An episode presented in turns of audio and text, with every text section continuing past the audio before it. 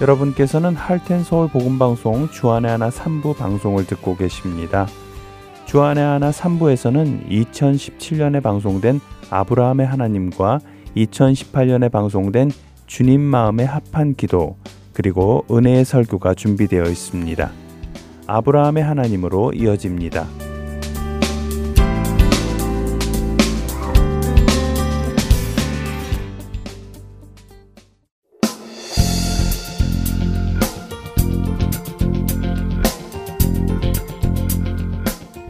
애청자 여러분 안녕하세요. 창세기를 통해 아브라함을 믿음의 조상으로 빚어가시는 하나님을 만나는 시간, 아브라함의 하나님 진행의 최광덕입니다. 네, 여러분 안녕하세요. 강승규입니다. 네, 지난 시간 창세기 1장부터 11장까지 아주 빠르게 주제를 살펴보았습니다. 네, 그렇습니다. 주제는 간단했지요. 네. 하나님께서는 자기 백성을 위해 창조를 시작하셨습니다. 그러나 첫사람인 아담과 하와는 그 하나님의 말씀을 따르기보다는 뱀의 말을 따랐고요. 죄를 짓기로 결정했습니다. 그리고 그 이후의 역사는 계속적인 죄의 역사였습니다. 하지만 사람이 이렇게 계속해서 죄의 역사를 반복함에도 불구하고 하나님께서는 은혜의 역사를 반복해서 보여주셨죠. 네. 그 은혜의 역사를 잠시 생각해 보겠습니다. 아담과 하와는 죄를 짓고 하나님의 말씀에 불순종했습니다. 그런데 하나님은 어떻게 하셨죠? 그들을 위해서 동물의 가죽으로 옷을 지어 입혀주셨죠? 네, 그렇습니다. 여기서 한 가지 짚고 넘어가지요. 사람은 죄를 짓습니다. 네. 그런데 하나님은 그냥 은혜를 베푸시지는 않습니다. 죄에 대한 처벌을 하십니다. 심판을 하신다는 말입니다. 네, 그러니까 아담과 하와의 경우는 에덴 동산에서 쫓겨나는 것이 심판이었군요. 그렇죠. 하지만 동시에 죽음이 찾아온 것도 심판이었습니다. 네. 자, 지금부터 드리는 이 말씀을 이와 같은 패턴으로 보도록 하겠습니다. 인간의 죄에 대한 하나님의 심판, 하지만 이어지는 하나님의 은혜, 이런 패턴으로 말입니다. 인간의 죄에 대한 하나님의 심판, 그리고 이어지는 하나님의 은혜. 어떤 공식 같네요. 예, 어떤 공식 같죠. 네. 그런데 이것이 패턴입니다.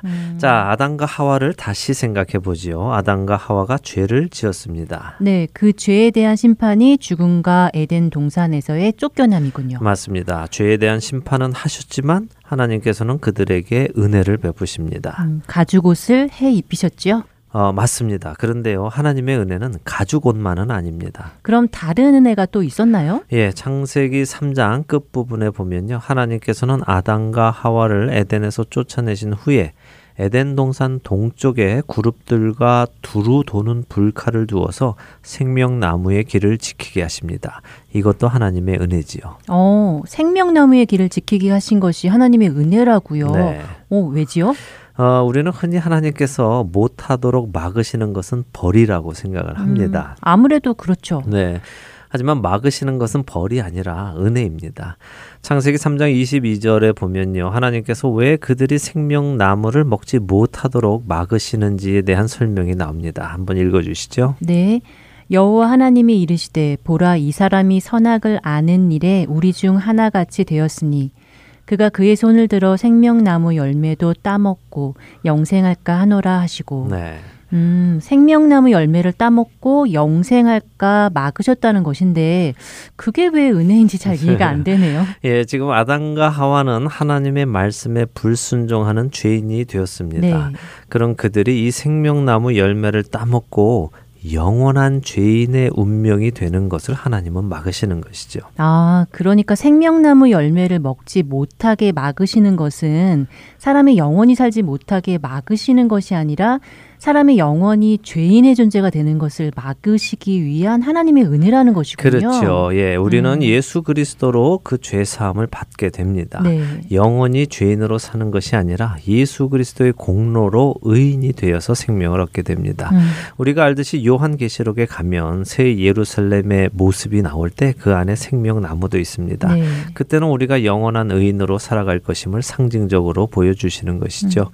자, 그래서 생명나무를 천사들과 두루 도는 불칼을 두어 막으신 것은 하나님의 은혜입니다. 자, 정리를 하면요. 사람은 죄를 지었고 하나님은 그들을 에덴에서 추방하시는 심판을 하십니다. 그러나 그들에게 가죽 옷을 지어 입히시는 은혜를 베푸셨고 그들이 죄인으로 영원히 살지 않도록 생명나무 열매를 막으시는 은혜도 베푸셨습니다. 자, 이번에는 가인을 한번 보지요. 가인은 어떤 죄를 지었습니까? 가인은 동생 아벨을 죽이는 죄를 지었지요? 맞습니다. 동생을 죽였습니다. 그는 어떤 심판을 받았습니까? 글쎄요. 잘 생각은 안 나는데 땅을 갈아도 효력이 나지 않는 심판이었나요? 네, 그것도 맞습니다. 하지만 창세기 4장을 보지요. 4장 12절을 한번 읽어주세요. 내가 밭을 갈아도 땅이 다시는 그 효력을 내게 주지 아니할 것이요. 너는 땅에서 피하며 유리하는 자가 되리라.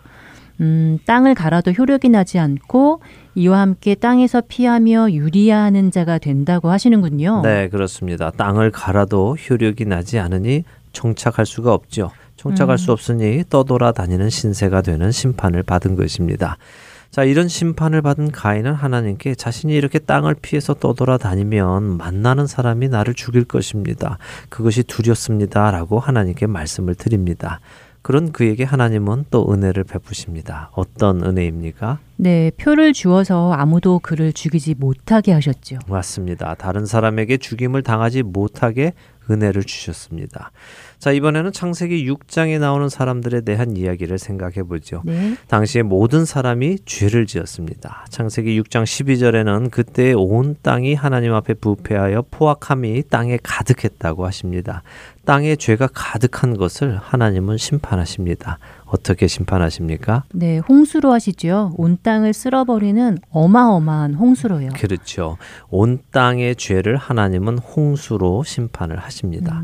그러나 그 안에서도 하나님의 은혜는 또다시 나타납니다. 무엇입니까? 네, 방주를 통해 노아의 가족이 살아남습니다. 네, 자, 창세기 3장 아담과 하와의 죄, 창세기 4장 가인의 죄, 창세기 6장 온 땅의 죄를 하나님은 각각 에덴 동산에서 쫓아내시는 심판, 땅을 유리하게 하시는 심판, 땅을 쓸어버리시는 심판을 하셨습니다.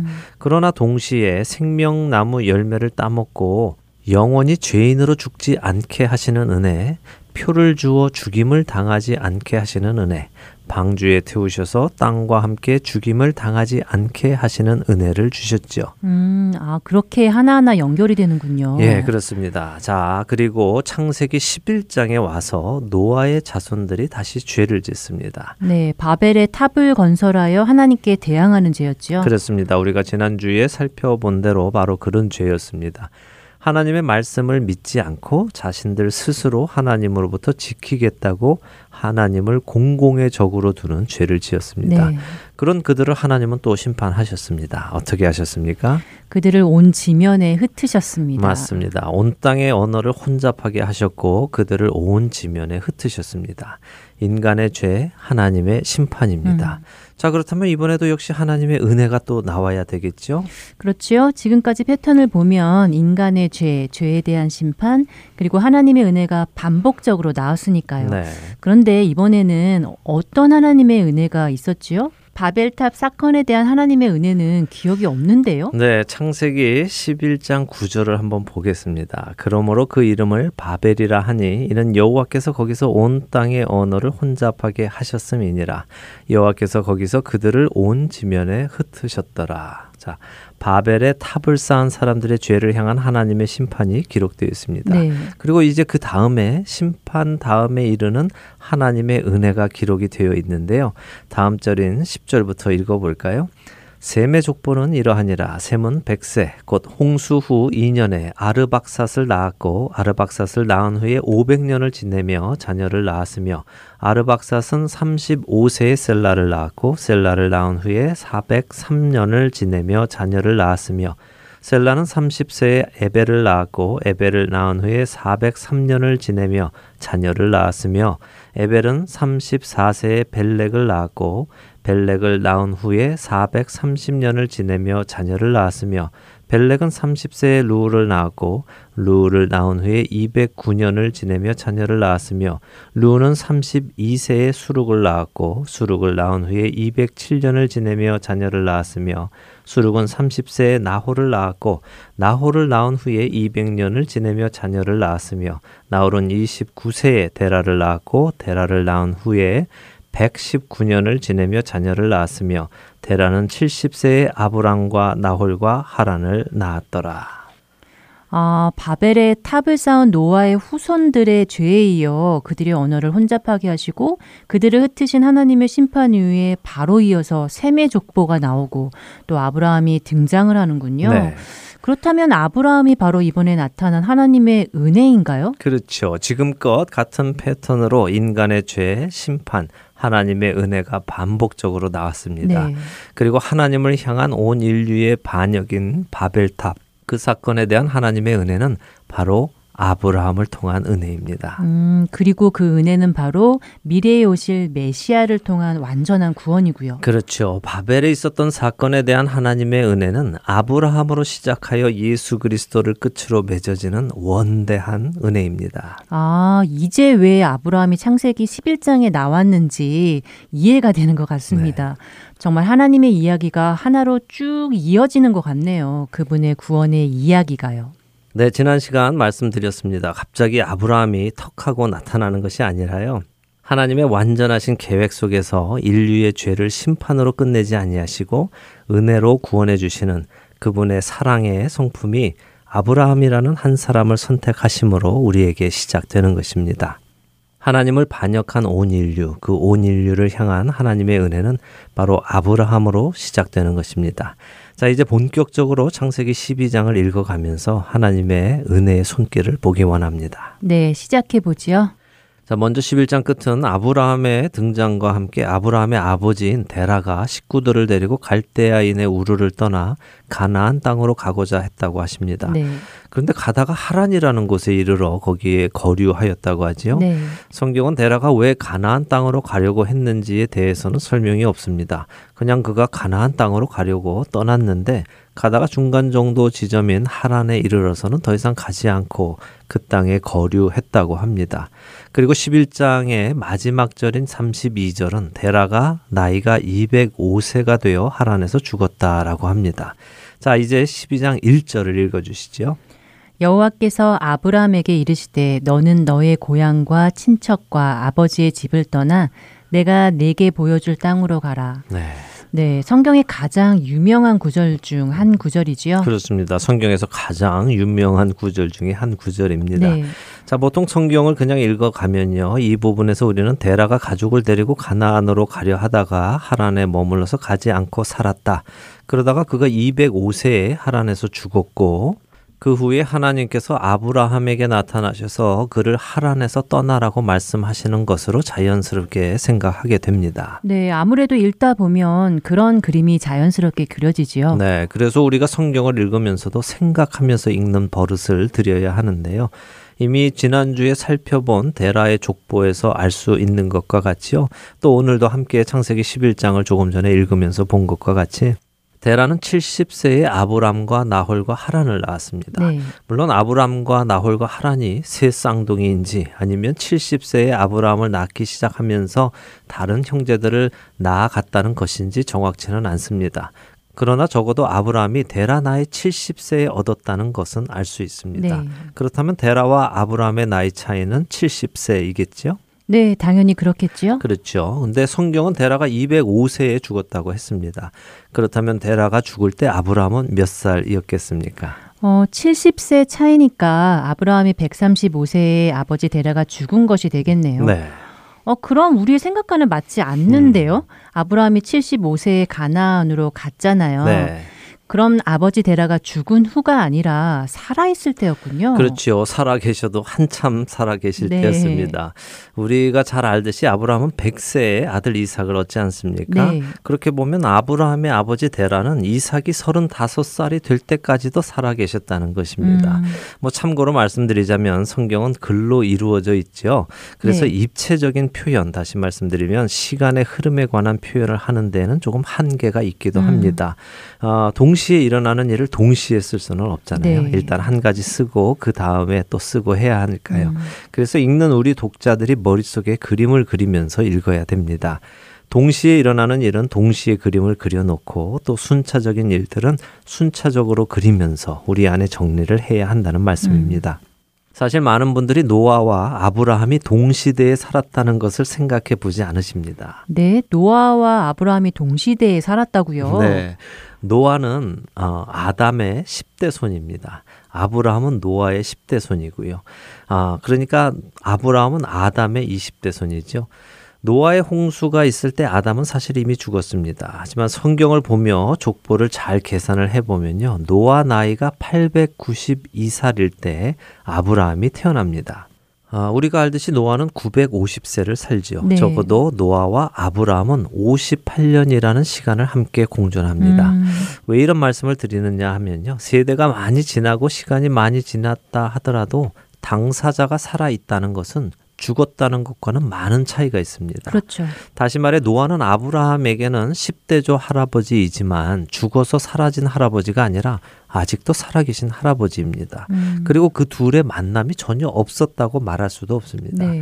제가 드리려는 말씀은 적어도 노아 할아버지로부터 노아의 자손들은 하나님의 살아계신과 하나님의 물의 심판 그리고 그분의 약속 이런 것들에 대해 들어보았을 것이라는 말씀을 드리려는 것입니다. 할아버지가 살아계시다면 충분히 가능하겠네요. 예, 저는 그렇다고 생각합니다. 적어도 아브라함은 하나님에 대해 지식이 있었다는 것이죠.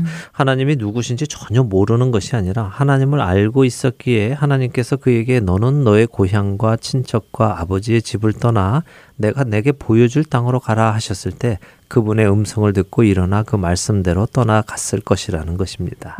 그럴 수도 있겠네요.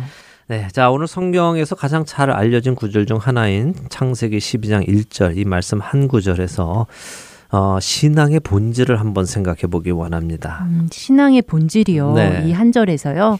어떤 건가요? 첫 번째는 아브라함이 하나님을 찾은 것이 아니라 하나님께서 아브라함을 부르셨다는 것입니다. 아, 그렇군요. 우리가 하나님을 찾은 것이 아니라 하나님께서 먼저 우리를 부르셔서 하나님을 알게 된 것처럼요. 그렇죠. 우리 중 어느 누구도 하나님을 찾는 사람은 없습니다. 그분이 불러주셔야 그분을 볼 수 있습니다. 네. 그분이 스스로 나타내시기를 원하셔야 우리는 그분을 알 수 있죠. 두 번째 생각할 본질은 부르심을 받으면 떠나야 한다는 것입니다. 떠나야 한다고요? 네. 확 와닿네요. 그렇죠. 우리는 떠나야 합니다. 네. 하나님께서 멸망할 세상에서 우리를 구원하시기 위해 불러내시면 우리는 그 음성을 따라서 그곳에서 일어나 떠나야 하는 것입니다. 하나님께서 불러내셨는데 떠나지 않으면 그 세상과 함께 멸망하게 됩니다. 자, 마지막으로 이 창세기 12장 1절에서 보는 신앙의 본질은 우리의 떠난 그 길은 하나님이 인도하신다는 것입니다. 자, 하나님께서는 그냥 떠나라고 하시지 않으셨습니다. 내가 네게 보여줄 땅으로 가라고 하시죠. 그냥 네가 알아서 가 하시는 것이 아니라 내가 네게 보여줄 것이니까 그 땅으로 가라고 하십니다. 그런데 성경은 또 아브라함이 갈 바를 알지 못하고 갔다고 말씀하시지 않나요? 네. 조금 서로 상충되는 것 같은데요. 물론 아브라함이 부르심을 받았을 때 갈 바를 알지 못하고 나갔다고 히브리서 11장 8절은 말씀하십니다. 네. 하지만 이 말씀은 하나님께서 그를 인도하시지 않으셨다는 말씀은 아니죠. 아브라함이 부르심을 받았을 때 그가 갈 그곳이 어떤 곳인지 정확히 알지 못하고 떠났다는 말씀입니다. 그래서 이것이 신앙의 본질인데요. 하나님은 아브라함을 부르셨습니다. 지금 그 자리에서 일어나서 내가 가라는 곳으로, 내가 보여줄 그곳으로 가라. 만일 가기 전에 하나님께서 일일이 다 설명을 해주시면서 거기는 이런 곳이고 저런 곳이고 이렇게 해서 가고 저렇게 가는 곳이야. 한번 가볼래? 하셨다면 아브라함에게 큰 믿음은 필요 없었을 것입니다. 이미 다 알고 가는 것이니까요. 그러나 알지 못하지만 나를 가라고 하신 그 하나님의 음성을 의지하고 발걸음을 내딛는 것이 바로 믿음의 첫 걸음이지요. 우리가 알지 못하는 그곳까지 가는 그 발걸음을 하나님께서 친히 인도하신다는 것입니다. 우리도 마찬가지입니다. 네. 처음에 예수님을 믿기로 작정할 때 사실 우리는 천국이 어떤 곳인지 잘 모르고 작정합니다. 그분이 예수님이시고 그분이 나를 살리신 분이시기에 그분이 가자고 하시는 그곳을 가기 위해 그분을 따르기로 결심한 것이지요. 실제로 성경은 우리가 살 천국에 대해서 그렇게 많이 설명하고 계시지 않습니다. 사실 우리는 천국이 어떤 곳일지도 잘 모릅니다. 그곳에서 무엇을 하며 영원한 삶을 살지도 잘 모릅니다. 성경은 그런 말씀을 상세하게 설명하지 않으시니까 그렇습니다. 그저 몇 줄로 그곳에는 사망이 없고 눈물도 없고 애통하는 것이나 곡하는 것이나 아픈 것이 다시 있지 않다 하는 정도로 설명하시죠. 생각해보니 그렇네요. 결국 우리 믿음의 첫걸음도 아브라함처럼 갈 바를 알지 못하고 나아가는 것이군요. 네, 그렇지만 그 길은 혼자 가는 것이 아니라 네. 그분이 보여주시고 함께 동행해 주신다는 것입니다. 자, 이것이 창세기 12장 1절에서 보는 신앙의 본질입니다. 이제 다음 주부터는 조금 더 자세히 보도록 하겠습니다. 네, 오늘 인간의 죄와 죄에 대한 심판 그리고 이어지는 하나님의 은혜를 살펴보면서 아브라함의 등장이 하나님의 은혜임을 생각해 보았고 또한 신앙의 본질을 생각해 보았습니다. 네.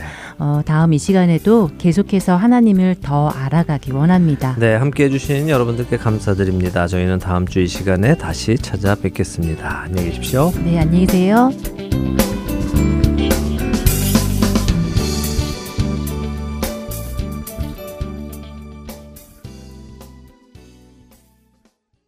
주의 음성을 내가 들으니 사랑하는 말일세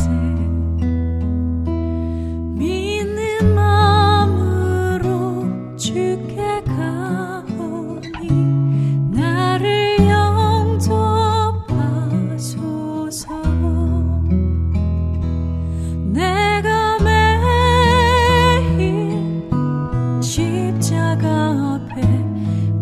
가까이 가오니 구세주의 흘린 보배 피로써 나를 적게 하소서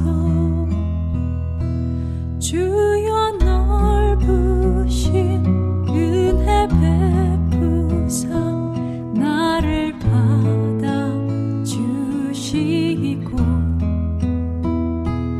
나의 품은 뜻 주의 뜻같이 되게 하여 주소서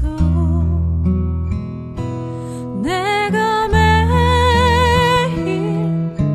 십자가 앞에 더 가까이 가오니 구세주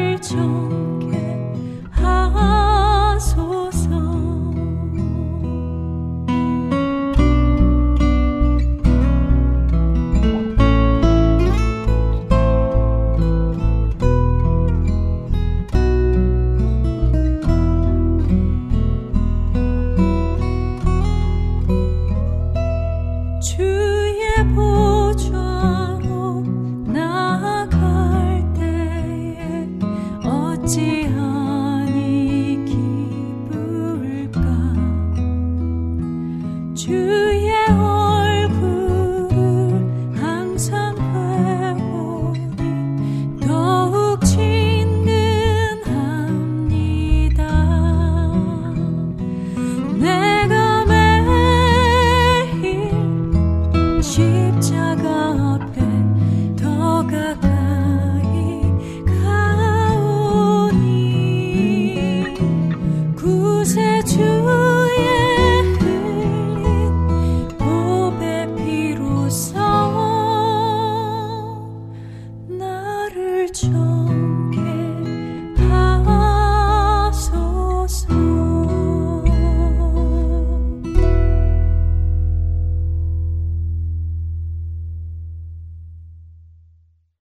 이어서 주님 마음에 합한 기도 함께 들으시겠습니다.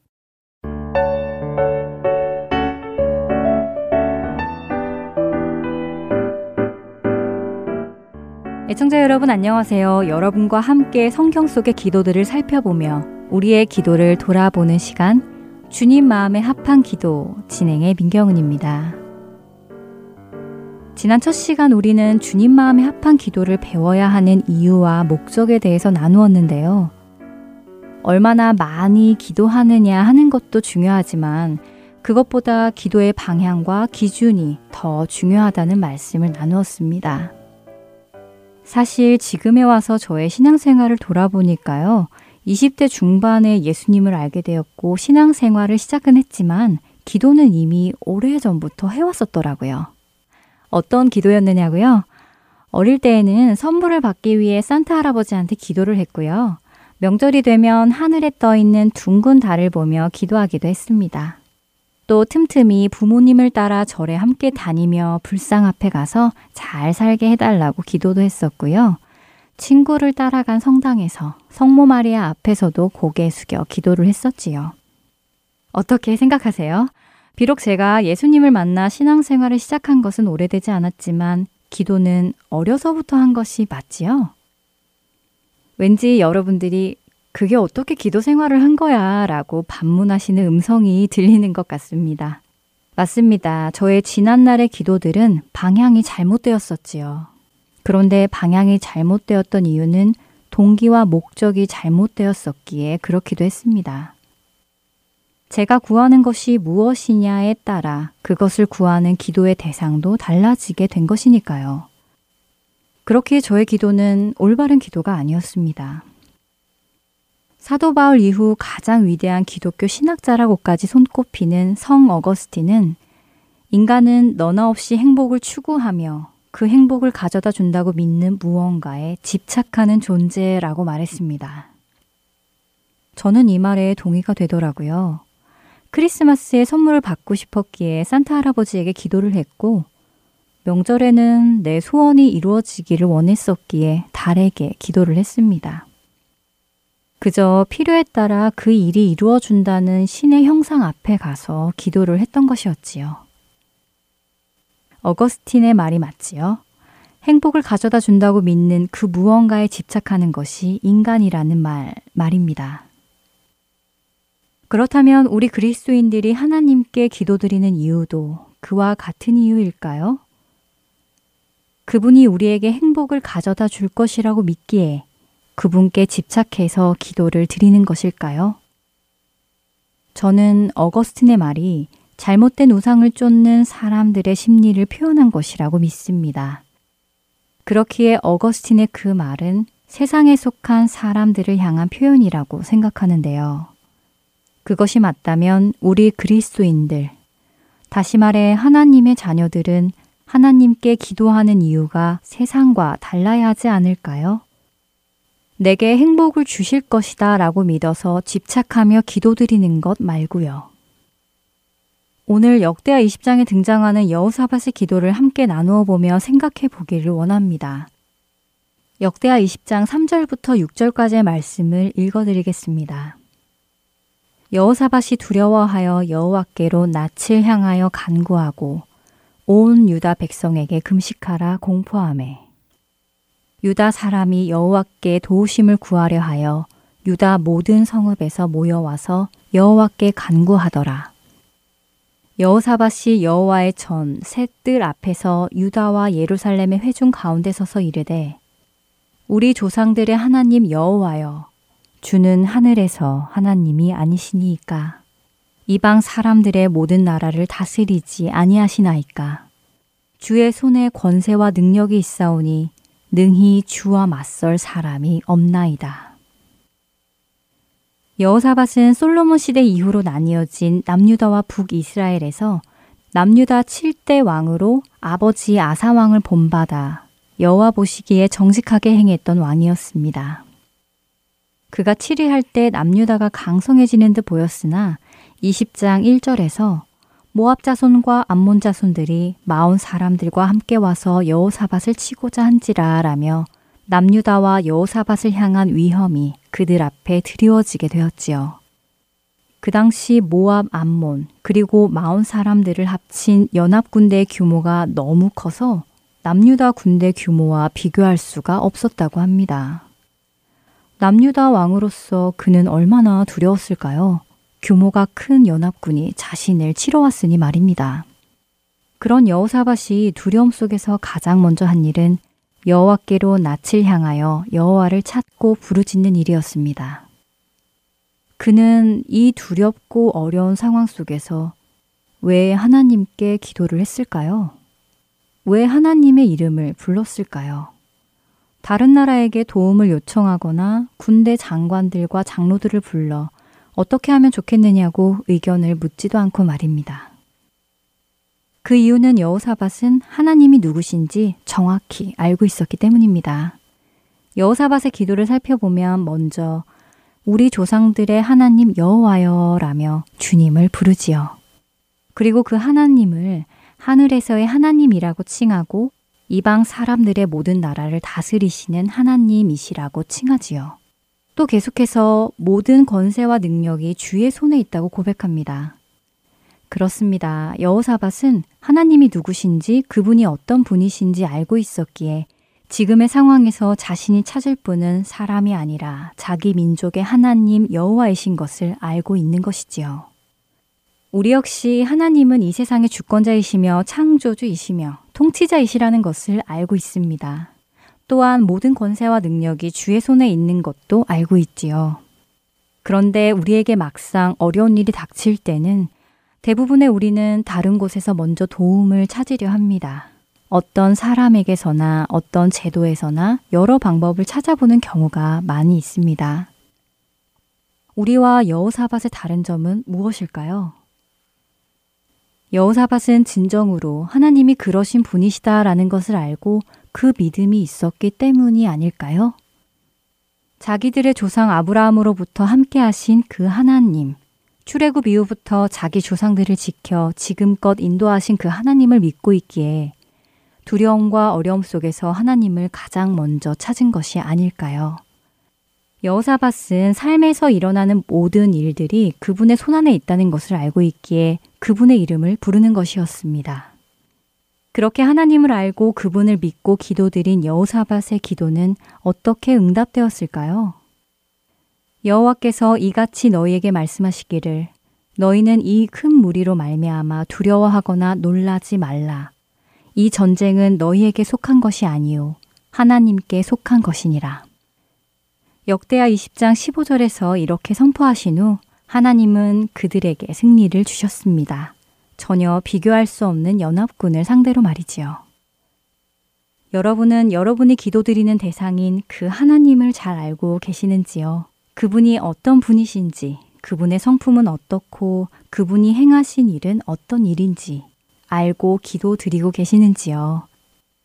여러분이 친히 경험하신 그 하나님을 믿음으로 부르시며 기도를 시작해 보시는 것은 어떨까요? 살아계신 하나님, 나의 삶의 주인 되시는 하나님. 한국에서부터 미국까지 불러주시고 인도하시고 보호하고 계시는 나의 하나님.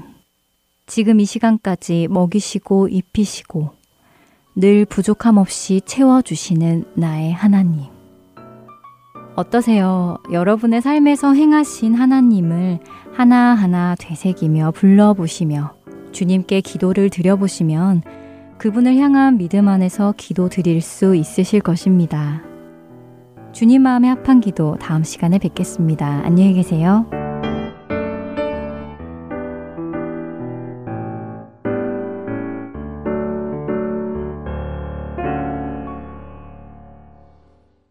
세상의 유혹 시험이 내게 몰려올 때 나의 힘으로 온 것들 모두 이길 수 없네. 거대한 폭풍 가운데 위축된 나의 영혼 어찌할 바를 몰라 헤매이고 있을 때 우리 다시 한번 고백합시다. 세상의 유혹 시험이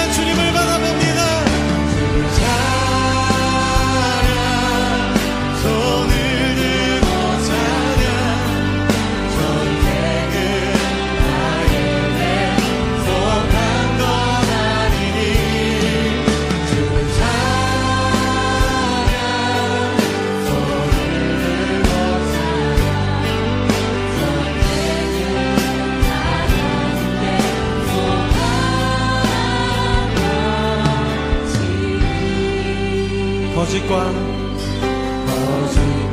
성스러운 가득 찬 세상에 어디로 갈지 몰라 머뭇거리고 있네. 동등의 권세 잡은 자 지금 다시 한번 고백합시다. 주위를 둘러보면 아무도 없는 듯 믿음의 눈을 들면 보이는 분 계시네. 지금도 내 안에서 역사하고 계시는 사막과 눈의 권세 물리치시네.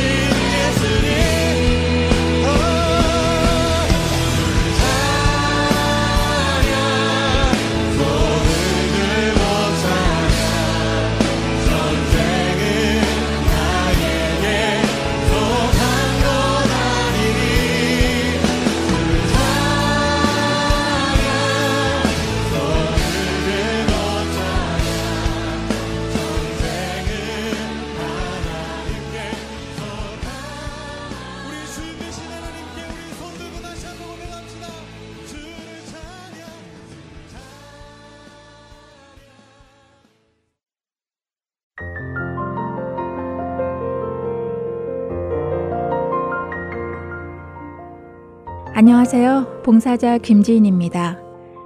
매주 금요일마다 CD를 각 지역으로 배송해 드리는데요. 최근 CD를 받지 못하는 분, 파손된 CD를 받으신 분들이 많다는 소식을 들었습니다.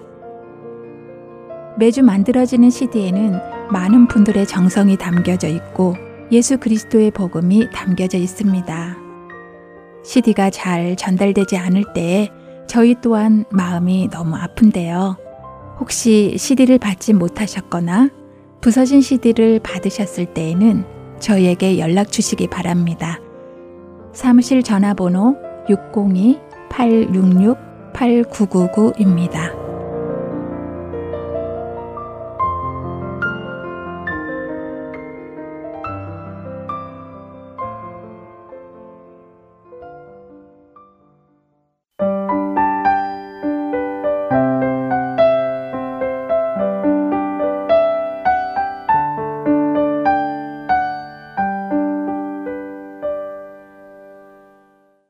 은혜의 설교 말씀으로 이어드립니다.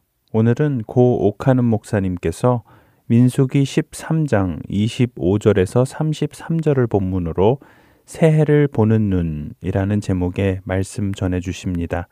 은혜의 시간 되시기 바랍니다.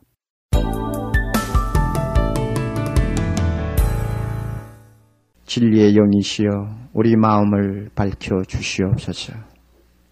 금년 한 해를 우리가 어떻게 살아야 할지 우리는 잘 모릅니다. 주님이 오셔서 우리에게 능력 주시고 지혜 주시고 믿음 주셔서 이 새해도 승리로 마무리할 수 있도록 이 시간 무장시켜 주시기를 원합니다. 하나님 아버지, 부족한 종을 감추시고 오직 주님만이 말씀하셔서 고넬료 집안의 식구들이 말씀을 들을 때 성령으로 충만해지며 엠마오로 가던 두 제자가 말씀을 들을 때 그 마음이 뜨거워진 것처럼 우리의 심령을 은혜로 충만케 주옵소서. 예수님 이름으로 기도 올리옵나이다. 아멘. 430년 동안 애굽에서 노예 생활을 하던 이스라엘 백성이 모세라는 위대한 지도자 아래서 해방이 되어 지금 자기 고국으로 돌아가고 있는 길입니다. 무서운 광야길을 지금 몇 주간 동안 거쳐왔습니다. 이제는 바란 광야라고 하는 지역에 있는 가데스라고 하는 장소에 도착했습니다. 가데스 26절에 나옵니다. 가데스. 이 가데스에는 험악한 사막의 여행길이 끝나는 지점이요, 하나님이 이스라엘 백성에게 주심하고 약속하신 아름다운 땅을 내다볼 수 있는 분기점이었습니다. 이것이 가데스입니다. 지금 이 가데스라는 지역에서 일어난 사건을 놓고 우리가 몇 가지를 생각해 보려고 합니다. 왜냐하면 이 가데스는 우리 생활 경험에서 자주자주 우리가 머무르는 곳입니다. 새해를 출발하는 이 지점이 바로 가데스입니다. 이 가운데서 지금까지 예수를 믿지 않던 생활하시다가 이제 예수 믿어야 되겠다, 신앙생활해야 되겠다 하고 교회를 나오셨으면 여러분은 예수 없는 광야 생활을 끝장짓고 이제는 새 생활로 시작하는 가데스, 우리는 지금 여기에 와 있습니다. 여러분 중에는 여러 가지 인생고에 허덕이면서 웃음보다도 눈물이 많던 고생길을 걸어왔습니다만 무엇인가 이제부터 소광이 비치고 희망을 가지고 새 생활을 출발할 수 있는 어떤 정기를 마련하고 계신다면 여러분은 가데스에 서 있습니다. 유대인들의 사건을 우리가 검토하면서 한 해를 내다보는 이 가데스에 서 있는 우리가 그들을 통해서 배울 점이 무엇인가를 찾아봅시다. 핵심은 이것입니다. 가데스에서 미지의 세계 가나안을 바라보는 두 종류의 사람이 있었습니다. 한 사람은 믿음의 사람이었습니다. 한 종류의 사람은 불신앙의 사람이었습니다. 자기들 앞에 펼쳐질 미지의 내일을 내다보는 눈이 두 가지였습니다. 하나의 눈은 믿음을 가지고 보는 눈이었습니다. 다른 하나의 눈은 감각을 가지고 보는 눈이었습니다. 이 둘의 차이점이 과연 얼마나 큰 것이었는가 우리는 이 말씀을 통해서 볼 수 있습니다. 꽃 같은 장소에서 꽃 같은 대상을 보며 꽃 같은 내일을 내다보는 눈이지만은 믿음의 눈, 감각의 눈, 그 눈의 차이는 하늘과 땅의 차이였습니다. 우리의 눈은 어떤 눈이어야 합니까? 여러분 믿음의 눈을 가졌습니까? 아니면 감각의 눈을 가졌습니까? 여러분 믿음의 태도를 가지고 있습니까? 아니면은 불신앙의 태도를 가지고 새해를 시작합니까? 여러분 스스로가 자신들을 조용히 검토하는 시간이 되기를 바랍니다. 먼저 우리가 생각하고 싶은 것은 정탐꾼을 파송한 사건입니다. 이 가데스에 와서 12명의 정탐꾼을 파송하게 되었습니다. 그래서 하나님이 주시겠다고 약속하신 가나안 땅에 들어가서 모든 구석 지형을 구석구석 살폈습니다. 가나안이라고 하기도 하고 유대나라 땅이라고도 하기도 하고 이스라엘 땅이라고도 하고 팔레스타인이라고도 하고 여러 가지 이름이 나오는데 다 똑같다고 들으시면 됩니다. 정탐꾼을 보냈어요. 그런데 중요한 문제는 이 정탐꾼을 보내자는 아이디어가 누구에게서 나온 아이디어냐 하는 문제입니다. 우리가 읽은 민수기 13장 1절을 보면 하나님이 분명히 모세에게 정탐꾼을 보내라고 명령한 것이 나옵니다. 그것을 보면 아, 하나님께서 보내셨구나 이렇게 생각할 수 있습니다. 그렇다면 간단하죠. 그런데 이 민수기 13장의 사건으로부터 시작해서 약 41년 후에 또다시 여기와 비슷한 장소의 이스라엘 백성이 돌아와 전열을 가다듬은 때가 있습니다. 40년 후입니다. 그때 모세는 이미 다 늙었습니다. 죽을 날이 얼마 남지 않았습니다. 그는 이스라엘 백성에게 마지막으로 회고록을 쓰면서 한 말이 나옵니다. 그것이 신명기 1장입니다. 그런데 그 신명기 1장에 보면 가데스에 와서 40년 전에 이스라엘 백성이 어떻게 했다는 것을 하나하나 자세하게 기록을 하고 있습니다. 거기에 보면 정탐꾼을 파송하자는 아이디어는 하나님의 명령도 아니요, 모세의 아이디어도 아니요, 바로 백성들의 아이디어였습니다. 가데스에 왔을 때 모세는 백성들에게 말하기를 자 보라 너희 앞에 하나님이 약속한 땅이 지금 펼쳐져 있다. 이제 저 요단을 건너서 그 땅에 들어가자. 그리고 그 땅을 정복하자. 하나님이 반드시 그 땅을 우리에게 주실 것이다 하고 전진할 것을 독려했습니다마는 웬일인지 백성들은 올라갈 생각을 하지 않냐고 머뭇머뭇거리더니 드디어 모세 앞에 나와서 하는 말이 우리가 모두 다 함께 올라가는 것보다 정탐꾼을 보내서 우리가 어느 길로 가는 것이 좋으며 어느 성읍부터 먼저 공격하는 것이 좋은지 우리가 정확한 정보를 입수한 다음에 우리 모두가 전진하는 것이 좋겠습니다 하고 건의를 했습니다. 모세가 이 문제를 놓고 하나님 앞에 고민하고 기도했습니다. 그럴 때 하나님께서 허락하라고 했습니다. 그러면 이 정도 우리가 검토를 할 때는 전혀 문제가 없는 것 같습니다. 그런데 여기에 심각한 문제가 깔려 있습니다. 왜 정탐꾼을 보내자는 아이디어를 백성들이 내게 되었을까? 그 밑바닥 동기가 무엇인가 하는 것입니다. 여러분이 판단하세요. 제가 이제는 판단할 수 있는 내용을 드리겠습니다. 가나안 땅은 하나님이 아브라함 때부터 주심하고 약속하신 약속의 땅입니다. 500년 전부터 하나님이 아브라함과 이삭과 야곱을 통해서 내가 이 땅을 너희 후손에게 주마, 너희 후손은 이 땅이 하늘의 별과 같이 많아지리라 하고 분명히 약속한 땅입니다. 애굽에서 나올 때도 하나님께서 내가 젖과 꿀이 흐르는 땅을 너희에게 주마. 젖과 꿀이 흐르는 땅입니다. 젖과 꿀이 흐른다는 말은 밀크가 많이 난다는 말이요, 꿀이 많이 난다는 말일 테니까, 한이가 많이 난다는 말이니까, 여러분 그 땅이 얼마나 기름지고 얼마나 참 우리 몸에 좋은 토산물들을 많이 가지고 있는지 상상할 수가 있습니다. 하나님께서 보실 때 젖과 꿀이 흐르는 땅, 이것을 주신다고 약속했습니다. 이것을 믿고 이스라엘 백성들은 애굽에서 출발하여 광야를 거쳐서 지금 가데스까지 와 있습니다. 그러면은 이 가나안 땅을 선택하신 이는 하나님이요, 이 가나안 땅을 정확하게 알고 계시는 분도 하나님입니다. 가나안의 남쪽 단에서부터 북쪽 브엘세바까지 하나님이 모르는 곳이라는 곳은 한 곳도 없습니다. 구석구석 다 알고 계십니다. 한마디로 하나님이 주신 선물입니다. 하나님이 주신 선물을 여러분 포장지를 좀 뜯어가지고 속을 보고 받자 할 수 있습니까? 하나님이 주신 선물을 가지고 우리가 먼저 확인한 다음에 받겠다 하는 그것이 신앙입니까? 벌써 여기에 문제가 걸려 있는 것입니다. 그뿐입니까? 하나님이 그들과 함께 하셨고 함께 하신 것만이 아니라 하나님이 그들 앞에서 먼저 여행을 하셨습니다. 이스라엘 백성은 하나님 뒤에 따라갔습니다. 그러므로 사실상 정탐꾼은 누구냐면 하나님입니다. 지금까지 광야길을 걸어오면서도 하나님이 앞서서 길을 인도하셨고 하나님이 앞서서 모든 위험을 제거해 주셨고 하나님이 앞서서 필요한 정보를 허락하셨습니다. 그래가 가데스까지 왔어요. 그렇다면은 이제는 하나님이 약속한 땅을 들어가는 마당에도 마찬가지 아니겠어요? 하나님이 분명히 이스라엘 앞에 갈 것입니다. 하나님이 앞에 가는데 무슨 정탐꾼이 필요해요? 보이지 않는 하나님, 보이지 않는 하나님의 손이 그들을 인도해서 가는데 왜 정탐꾼이 필요합니까? 백성들은 감각의 도움을 받기를 원했습니다. 눈으로 직접 보자 하는 것입니다. 그리고 눈으로 직접 보고 온 사람들이 말을 듣자고 한 것입니다. 감각의 도움을 받기를 원했습니다. 보이지 않는 하나님의 약속, 보이지 않는 하나님의 존재보다도 감각이 더 필요했습니다. 이것이 믿음입니까? 내가 눈으로 보아야 믿겠다 하는 것이 믿음입니까? 정탐꾼이 돌아와서 보고하는 것이 하나님의 약속한 것과 일치하면 우리가 믿겠다는 것입니다. 젖과 꿀이 흐르는지 과연 가보라는 것이요. 그러니 논리상 무게를 어디에다가 더 두고 있느냐 하면 하나님 자신보다도 정탐꾼에게 더 믿음의 무게를 더 두고 있습니다. 이것을 일컬어서 불신앙이라고 합니다. 오히려 하나님 앞에는 죄입니다.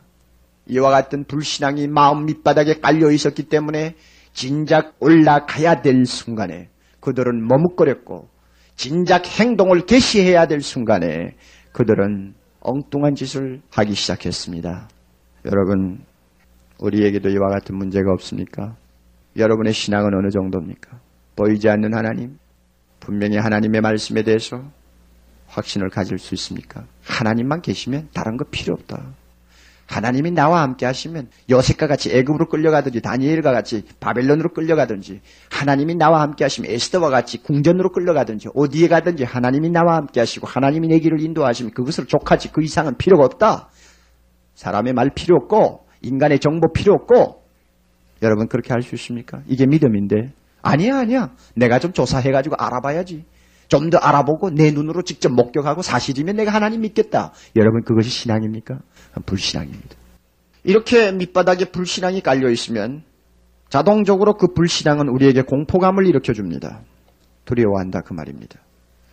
백성들이 이제는 칼을 빼들고 건너가서 싸워야 되는 미지의 세계 가나안 땅을 앞에 놓고 보니까 갑자기 공포감이 생겼습니다. 그래서요, 이 가데스의 사건을 다루는 민수기 13장, 14장, 신명기 1장을 우리가 보면 무서워 말라, 두려워 말라, 똑같은 말인데 이렇게 이중으로 반복을 합니다. 그만큼 사태가 위급했다는 이야기입니다. 무서워 말라, 두려워 말라 하는 말이 6번 연속 나옵니다. 모세가 백성들의 얼굴을 보니까 다 사색입니다. 마음속에 두려움이 가득 해가지고 전부 다 비급한 사람들이 되어버렸습니다. 어디에서 온 비급함입니까? 어디에서 온 공포입니까? 불신앙. 하나님의 존재를 믿지 못하는 불신앙. 믿는 것 같으면서도 근본은 믿지 아니하는 그들은 공포에 사로잡혔습니다. 여러분, 우리가 인생 경험을 하면서 자주 느끼는 것이 있습니다. 가장 결정적인 순간, 가장 결정적인 순간입니다. 선택하느냐 버리느냐, 예스라고 할 것이냐 노라고 할 것이냐, 우쪽을 택할 것이냐 좌쪽을 택할 것이냐, 아주 결정적인 순간에 내 마음에 있는 불안이나 공포가 소위 신중해야 된다고 하는 미명 아래 좀 더 알아보자는 정보를 요구합니다. 그렇게 해서 내 행동을 더디게 만들고 머뭇거리게 만듭니다. 결단을 미루게 만듭니다. 비급하게 만듭니다. 이렇게 해서 너무나 중요한 일들을 놓쳐버리는 일이 우리에게 얼마나 자주 있습니까? 물론 저는 정보를 불신하는 것이 아닙니다. 중요한 일을 할 때 아무것도 모르고 무엄하게 모험을 하는 사람만큼 어리석은 자가 없습니다. 정보가 잘못됐다는 말이 아니에요. 이미 분명한 정보가 신앙으로 주어져 있는데 그것을 믿지 않는다는 것이 문제라는 것입니다. 하나님 자신이 정보통이요, 하나님 자신이 주시는 말씀이 모두가 다 정확한 정보입니다. 그것만 믿으면 인간의 그 어설픈 정보원이나 정탐꾼을 보내지 않아도 돼요. 그런데 하나님의 정보보다 인간의 정보를 더 의지하려고 하는 그 불신앙 자체가 문제입니다. 그 불신앙이 드디어 마음에 공포를 일으키고, 공포가 마음을 짓누르니까 당장 건너가서 취해야 될 가장 중요한 결정적인 순간에 이스라엘 백성들의 행군하는 발걸음을 멈추게 만들었고 그들로 하여금 비겁한 인간으로 만들었습니다. 겉으로 보기에는 정당한 구실입니다. 정확한 정보를 얻은 다음에 가겠다. 그러나 정확한 정보를 얻은 다음에 가는 것이 아닙니다. 이미 그들은 주저앉아버린 사람들입니다. 믿음이 얼마나 중요한지 압니까? 믿음은 우리 마음의 공포를 제거합니다. 공포를 제거해버리면 두려움이 없이 행동에 옮길 수가 있습니다. 취할 때는 취합니다. 버릴 때는 버립니다. 오른쪽을 취할 때는 오른쪽으로 들어섭니다. 그러나 불신앙이 주는 공포 때문에 용기 있는 사람들의 마음에 찬물을 끼얹고 믿음으로 행동하는 사람들의 마음에 불을 꺼버리는 이와 같은 일들이 교회 안에도 자주 일어납니다. 그러면 한 가지 의문이 생길 겁니다. 왜 하나님이 허락하셨느냐? 근본이 잘못된 줄을 알면서 왜 허락하셨느냐 하고 물을 수 있습니다. 여기에는 중요한 진리가 있습니다. 사람이 자꾸 잘못된 것인 줄 알면서 다고 하면 하나님이 마지못해서 허용하는 때가 가끔 있습니다. 이상하죠? 그러나 사실입니다. 고등학교 들어간 자녀가 부모에게 나 여행 좀 다녀오겠어요. 아니, 입시를 앞두고 무슨 여행이냐. 부모는 안 된다고 생각합니다. 그러나 자식이 자꾸 부모에게 졸라대면 그게 좋지 않는 일인 줄 알면서 할 수 없이 승낙할 때가 있지 않습니까? 부모의 교육 방법일 수 있습니다. 일을 저질러 놓고 나서야 정신을 차리는 일이 우리 인간에게는 자주 있기 때문에 하나님께서 인간이 미련해가지고 자꾸 다고 하고 졸라대면 하나님이 허용하는 때가 있어요. 바로 가데스에서 정탐꾼 사건이 바로 그와 같은 취지에서 하나님이 허락하신 것입니다. 비슷한 예가 있지 않습니까? 이스라엘 백성이 국가를 건설하고 드디어 이제 국가로서의 새 출발을 한 다음에 그들은 보이지 않는 하나님의 손에 의지해서 살았습니다. 다시 말하면 왕이 눈에 보이는 사람이 아니라 하나님이었습니다. 그렇게 해서 몇백 년을 살다가 보니까 실증이 났습니다. 다른 나라처럼 우리도 왕을 세우자. 눈에 보이는 인간 왕, 우리 앞에서 전쟁할 수 있는 왕, 우리를 통솔할 수 있는 왕이 필요하다. 보이지 않는 하나님의 손보다도 우리는 육신의 손이 더 좋다는 이야기입니다. 그래서 왕 세우자고 야단이 났습니다. 온 이스라엘 나라 전국에 지금 왕 세우자는 데모가 일어났습니다. 하나님은 이것을 대단히 불쾌하게 생각했습니다. 너희들이 나를 싫어해서 인간의 왕을 구하는구나. 사무엘은 이것 때문에 통곡을 하면서 하나님 앞에 기도했습니다. 그러나 하나님께서 결국은 왕을 세우게 하라고 했습니다. 드디어 왕이 탄생했죠. 여러분, 이스라엘 역사를 한번 보세요. 인간이 하나님 앞에 매달려서 자꾸 달라고 해서 허용받은 것, 임금, 왕. 이스라엘 나라가 그동안 백성들이 고통을 당한 것은 바로 왕 때문입니다. 이스라엘 역사를 보세요. 이스라엘 나라가 그야말로 하나님 앞에서 징계를 받으며 진노를 받으며 만신창이가 된 원인이 전부 왕에게 있었습니다. 이스라엘 나라가 세계적으로 유랑하는 민족이 된 근본 원인도 왕 때문입니다. 보세요. 저질러 놓고 나서야 백성들이 아 우리가 잘못했구나 하는 것을 알게 되었습니다. 가데스에서도 마찬가지입니다. 백성들이 소원하기 때문에 정탐꾼을 보냈습니다. 돌아와가지고 정탐꾼이 보고를 바로 하기는 했습니다만 불신앙의 보고를 했기 때문에 그 결과 모든 백성들이 드디어 하나님 앞에 저주를 받았습니다. 다시 가데스에서 광야로 들어갔습니다. 광야에서 40년이 넘도록 20세 이상의 남녀들이 전부 다 광야에서 자기 무덤을 다 파고 드러누울 때까지 그들은 유리하는 불쌍한 민족으로 전락해버렸습니다.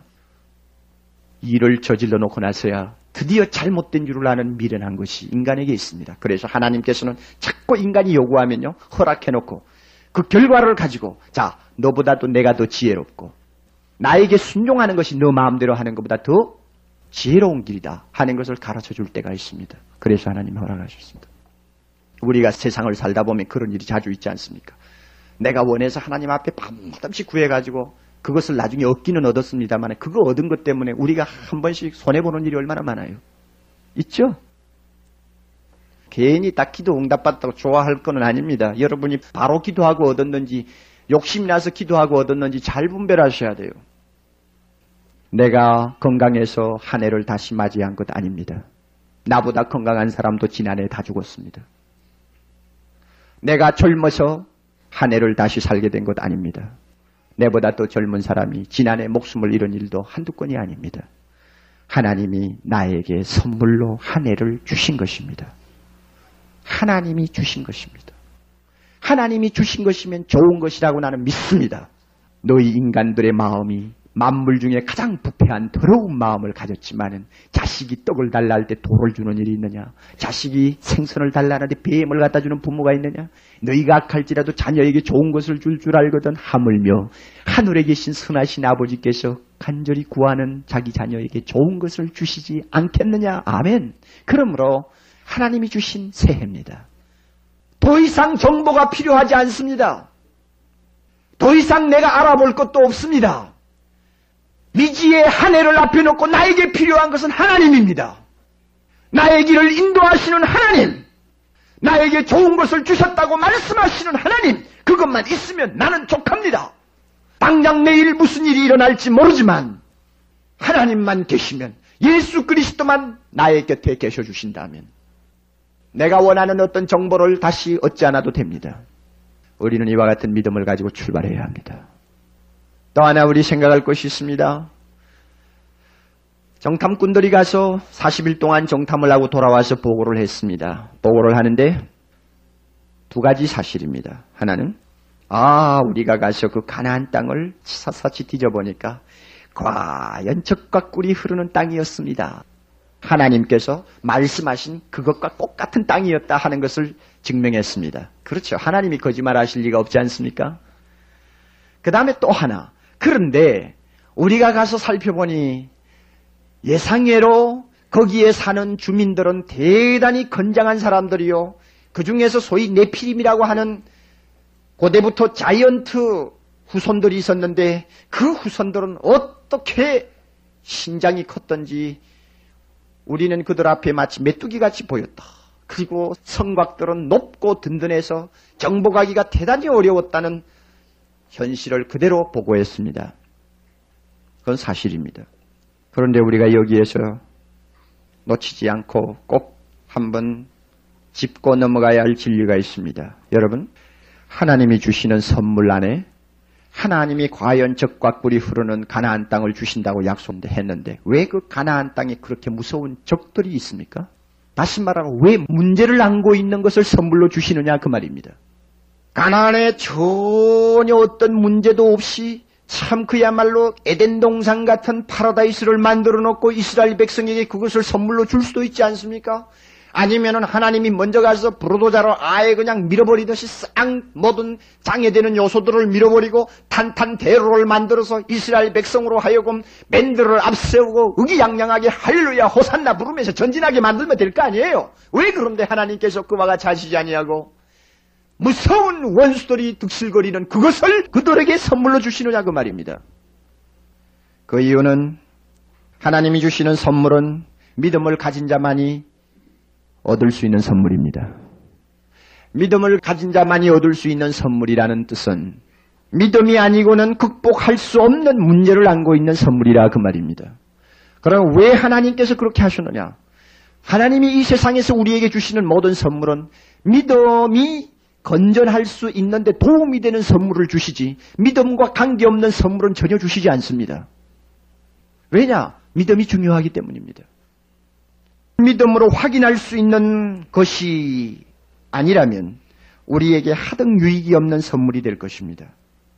가나안은 믿음 있는 자만이 정복할 수 있는 땅입니다. 그리고 믿음으로 정복할 때 그 가나안 땅에 있는 모든 원수들은 오히려 이스라엘 백성에게 영적으로 유익을 주고 또한 많은 혜택을 주는 결과를 가져오게 됩니다. 이것이 하나님의 선물입니다. 하나님이 주신 귀한 한 해라고 분명히 믿습니다마는 하나님이 주신 한 해니까 전혀 문제도 없을 것이요 어려움도 없을 것이요 내가 원하는 대로 만사성취되어서 그야말로 복 많이 받는 한 해가 되리라고는 생각지 않습니다. 반드시 금년에도 문제가 있을 것입니다. 요단강과 같이 우리가 건너갈 수 없는 강이 가로막을 때도 있을 것입니다. 분명히 여리고 성과 같은 난공불락의 성이 버티고 우리 앞에 설 때도 있을 것입니다. 어떤 때는 네피림의 후손과 같은 거인들이 우리 앞에 칼을 뽑아들고 서듯이 큰 문제가 내 앞에 대두될 수도 있습니다. 평탄하지는 아니할 것입니다. 왜 그렇게 하는지 압니까? 왜 하나님이 그와 같이 문제가 있는 한 해를 우리에게 주시는지 압니까? 믿음 있는 자만이 이 한 해를 승리할 수 있습니다. 믿음 있는 자만이 이 한 해를 행복할 수 있습니다. 그러나 믿음이 없으면 산산조각이 나도록 짓밟히고 말 것입니다. 하나님이 우리에게 주신 선물 단순하지 않습니다. 여러분 우리가 상식적으로 잘 알듯이 비행기가 나는데 가장 장애되는 요인은 공기의 저항입니다. 그래서 그 공기 저항을 가급적이면 줄이기 위해서 유선형을 만듭니다. 그러나 우리가 한면으로 또 생각하면 비행기가 뜨게 만드는 것은 공기의 저항입니다. 공기가 없으면 비행기는 뜨지도 못합니다. 골프공이 처음에 나왔을 때는 매끈매끈한 것이었다고 그럽니다. 그래서 사람들이 그것을 쳤습니다. 그런데 그 골프공이 이제 낡아가지고 껍질이 거칠거칠해지고 굴곡이 많이 생겼습니다. 그런데 이상하게 그 공을 쳐보니까 처음에 나온 매끈매끈한 것보다 훨씬 더 멀리 가고 성적이 잘 나옵니다. 그래서 나중에 메이커들이 요사이 나오는 골프공처럼 우둘투둘하게 만듭니다. 우둘투둘한 것이 잘못인가요? 아니요. 우둘투둘한 그것 때문에 더 멀리 갑니다. 문제가 있는 것이 우리에게 무슨 대단한 것인가요? 아니요. 믿음만 있으면 문제 때문에 우리는 더 멀리 뛸 수 있습니다. 더 큰 것을 얻을 수 있습니다. 더 강한 사람이 될 수 있습니다. 더 믿음의 사람이 될 수 있습니다. 더 큰 하나님의 능력을 체험할 수 있습니다. 요단강이 없었다면 요단강을 가르고 마른 땅을 건너는 체험을 못했을 것이요 여리고성이 그와 같이 난공불락처럼 버티고 있었지 않았다면 여리고성이 무너지는 그 기가 막힌 스릴을 맛보지 못했을 것이요 믿음만 있으면 오히려 더 큰 축복을 받는 계기가 되기 때문에 하나님께서 주시는 선물 속에 문제를 담아둡니다. 믿습니까? 네. 마지막으로 한 가지 더 요약하고 마치겠습니다. 정탐꾼들이 돌아왔습니다. 그들이 보고하는 보고를 가만히 보면 두 그룹으로 나누어졌습니다. 2대 10입니다. 자, 10명의 보고를 들어보세요. 자, 하나님이 약속한 대로 그 땅은 참 좋다. 대단히 좋은 땅이다. 그러나 우리가 보니 거기에 있는 사람들을 우리가 칼로 치고 정복할 것은 대단히 어렵다. 차라리 여기에서 포기하는 것이 좋겠다. 잘못하면 우리 민족이 전부 전멸할지도 모른다. 돌아가자. 돌아가자. 백성들이 울고 통곡하고 야단이 났습니다. 그런데 그 10명이 말하는 보고 안에는 하나님이라는 말이 한 번도 안 나옵니다. 그런데 이 두 사람, 갈렙과 여호수아. 그렇다. 우리가 본 땅은 적과 꿀이 흐르는 땅이요. 그렇다. 우리가 본 땅에는 그와 같이 무섭고 대단한 사람들이 살고 있었다. 그러나 올라가자. 올라가서 치자. 하나님이 분명히 그 땅을 우리에게 주신다고 약속하셨으니 두려워 말라, 무서워 말라. 그들은 우리의 밥이니라. 백성들이 막 와 하고 그냥 반대를 합니다. 야유를 합니다. 아마 돌멩이를 던지고 먼지를 던지고 아마 그랬을 것입니다. 두 사람이 견디다 못해서 자기 옷을 꽉 찢으면서 올라가자. 하나님을 거역하지 말고 올라가자. 왜 하나님이 올라가라고 했지 않느냐? 하나님이 주신다고 약속했지 않느냐? 그 약속 믿고 올라가자. 올라가면 아무리 그들이 강할지라도 우리는 그들을 이길 수 있다고 두 사람이 외쳤습니다마는 모든 사람들이 귀를 틀어막고 두 사람에게 대들었습니다. 자, 이 두 종류의 정탐꾼. 10명이 가서 네피림의 후손들인 거인들을 보았을 때 그들은 마치 자기 자신이 그들에 비해서 메뚜기처럼 보였다고 했습니다. 그러나 갈렙과 여호수아 두 사람은 그 거인들을 하나님 앞에 놓고 보았습니다. 하나님 앞에 놓고 보았더니 그 거인들이 메뚜기처럼 보였습니다. 무슨 말씀인지 아시겠죠? 믿음이 없는 사람은 문제를 항상 앞에 놓고 그 문제에다 자기를 비교합니다. 그러면 내가 메뚜기가 돼버립니다. 야, 저거 어떻게 감당하지? 그러나 믿음 있는 사람은 문제를 하나님 앞에 놓고 하나님과 비교합니다. 그러면 문제가 메뚜기처럼 보입니다. 믿습니까, 여러분? 네. 꼭 같은 상황을 놓고 꼭 같은 대상을 놓고도 어쩌면 이렇게 대조적입니까? 그렇게 대조적인 사람을 만들고 그렇게 대조적인 결론을 내리도록 하는 중요한 요인이 뭐냐? 믿음입니다. 여러분, 믿음이 무엇입니까? 하나님을 끌어들이는 것입니다. 믿음이 무엇입니까? 하나님의 존재에다가 모든 문제를 갖다 놓고 생각하는 자세입니다. 믿음이 무엇입니까? 하나님의 약속을 근거로 해서 모든 문제를 해석하고 분석하고 결론을 내리는 자세입니다. 이것이 믿음입니다. 아무리 네피림의 후손이 자이언트들이라고 할지라도 전능하신 하나님 앞에 놓고 볼 때 그들이 메뚜기입니다. 왜 내가 메뚜기입니까? 우리에게 자이언트와 같은 큰 문제들이 가로막을지 모릅니다. 그러나 그 문제 앞에 나를 놓고 마치 자신을 메뚜기처럼 여기는 초라한 인생이 되지 맙시다. 초라한 크리스찬이 되지 맙시다. 세상 사람들은 무엇이라고 떠들고 신문에 무엇이라고 떠들든 간에 우리는 그 모든 문제들을 누구 앞에 놓고? 전능하신 하나님 앞에 놓고 봅시다. 모든 문제는 다 메뚜기처럼 보일 것입니다. 이게 믿음의 눈입니다. 이 눈이 있을 때 우리는 정복할 수 있습니다. 이길 수 있습니다. 나중에는 그곳에서 하나님이 주시는 축복을 누릴 수가 있습니다. 나사렛 예수 그리스도, 그분은 우리의 구원자.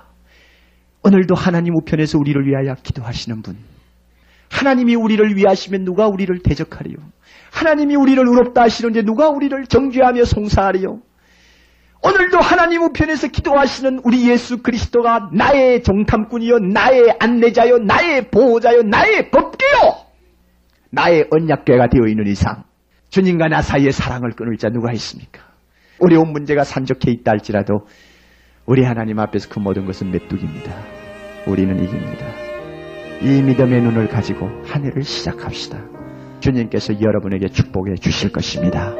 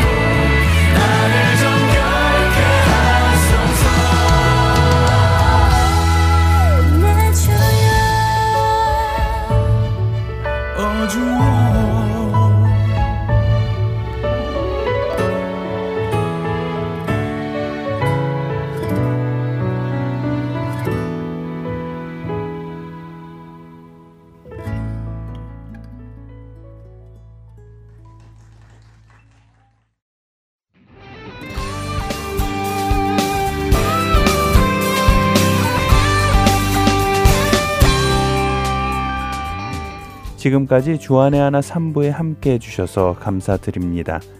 다른 방송들을 더 듣고 싶으신 분들은 홈페이지 www.hartenseoul.org에서 특별 방송을 클릭하셔서 들으실 수 있습니다.